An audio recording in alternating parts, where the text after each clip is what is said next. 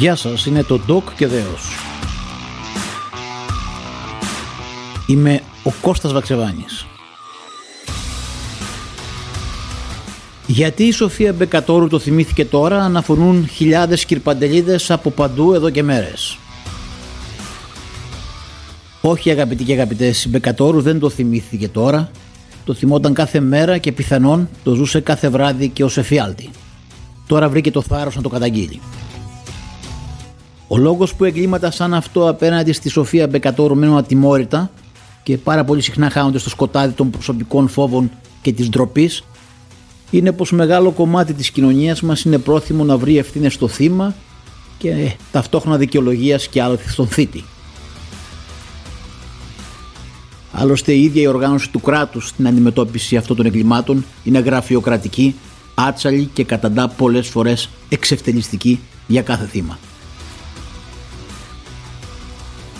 Ο σοβαρός λόγος που εγκλήματα που συμβαίνουν στις λεγόμενες γκρίζες περιοχές μένουν ατιμόρυτα, αναφέρομαι για παράδειγμα στα σεξουαλικά εγκλήματα, είναι ότι η κοινωνία εκπαιδεύεται να αντιδρά μόνο όταν απειλείται ο ζωτικός χώρος του καθενός. Ο νοικοκυρέος, αυτό που αποκαλούμε νοικοκυρέος και σίγουρα δεν είναι νοικοκύρης, θεωρεί τον εαυτό του μέτρο της κοινωνίας και κρίνει την πρόοδο της κοινωνίας με το πόσο βολεύεται ή δεν βολεύεται ο ίδιος. Αν το κακό δεν μπει στην αυλή του, δεν εισβάλλει στο σπίτι του, δεν υπάρχει πρόβλημα, γιατί απλώς δεν θεωρεί την κοινωνία ζωτικό του χώρο. Και φυσικά αγνοεί, θέλει να αγνοεί, είναι η αλήθεια, πως ο χώρος του, το σπίτι και η κοινωνία είναι αλληλένδετα, γιατί απλώς δεν θέλει να πάρει καμία ευθύνη γι' αυτά. Έτσι πάρα πολύ εύκολα μετατρέφεται σε μια ανεύθυνη μάζα που δεν δέχεται μόνο, αλλά αναπαράγει φανατικά διάφορα στερεότυπα, αντιδραστικά στερεότυπα, πως για παράδειγμα ο Ζακ ήταν ένα πρεζάκι και γι' αυτό σκοτώθηκε.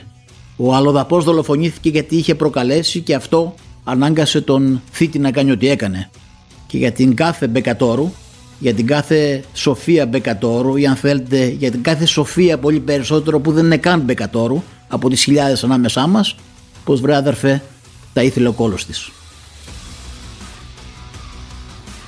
Όταν όμως τη θέση της Μπεκατόρου πάρει η κόρη ή ο γιος του κάθε κυρπαντελή, τότε θέλει τιμωρία του ενόχου και απαιτεί ακόμα και κρεμάλα στο Σύνταγμα.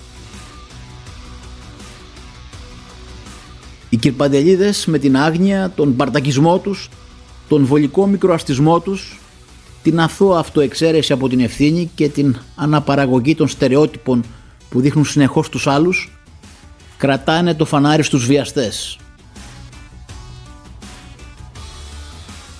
Αυτοί οι κυρπαντελίδες, αυτή η συντηρητική μάζα που απλώς θέλει να κατηγορήσει αλλά ποτέ δεν θέλει να πάρει την ευθύνη είναι το φως στο σκοτάδι του κάθε βιαστή. Είναι ο τρόπος με τον οποίο μπορεί να βλέπει και να κάνει ανενόχλητο στα εγκλήματά του ο κάθε βιαστής. Για όλους αυτούς λοιπόν που ρωτάνε γιατί το θυμήθηκε τώρα Εμπεκατόρου γιατί αγαπητοί και αγαπητές ήξερε πως εκτός από τον βιαστή υπάρχουν και κυρπαντελίδες για να το σώσουν όποτε έχει ανάγκη και όποτε μπει στην κοινωνική καταγραφή. Γεια σας.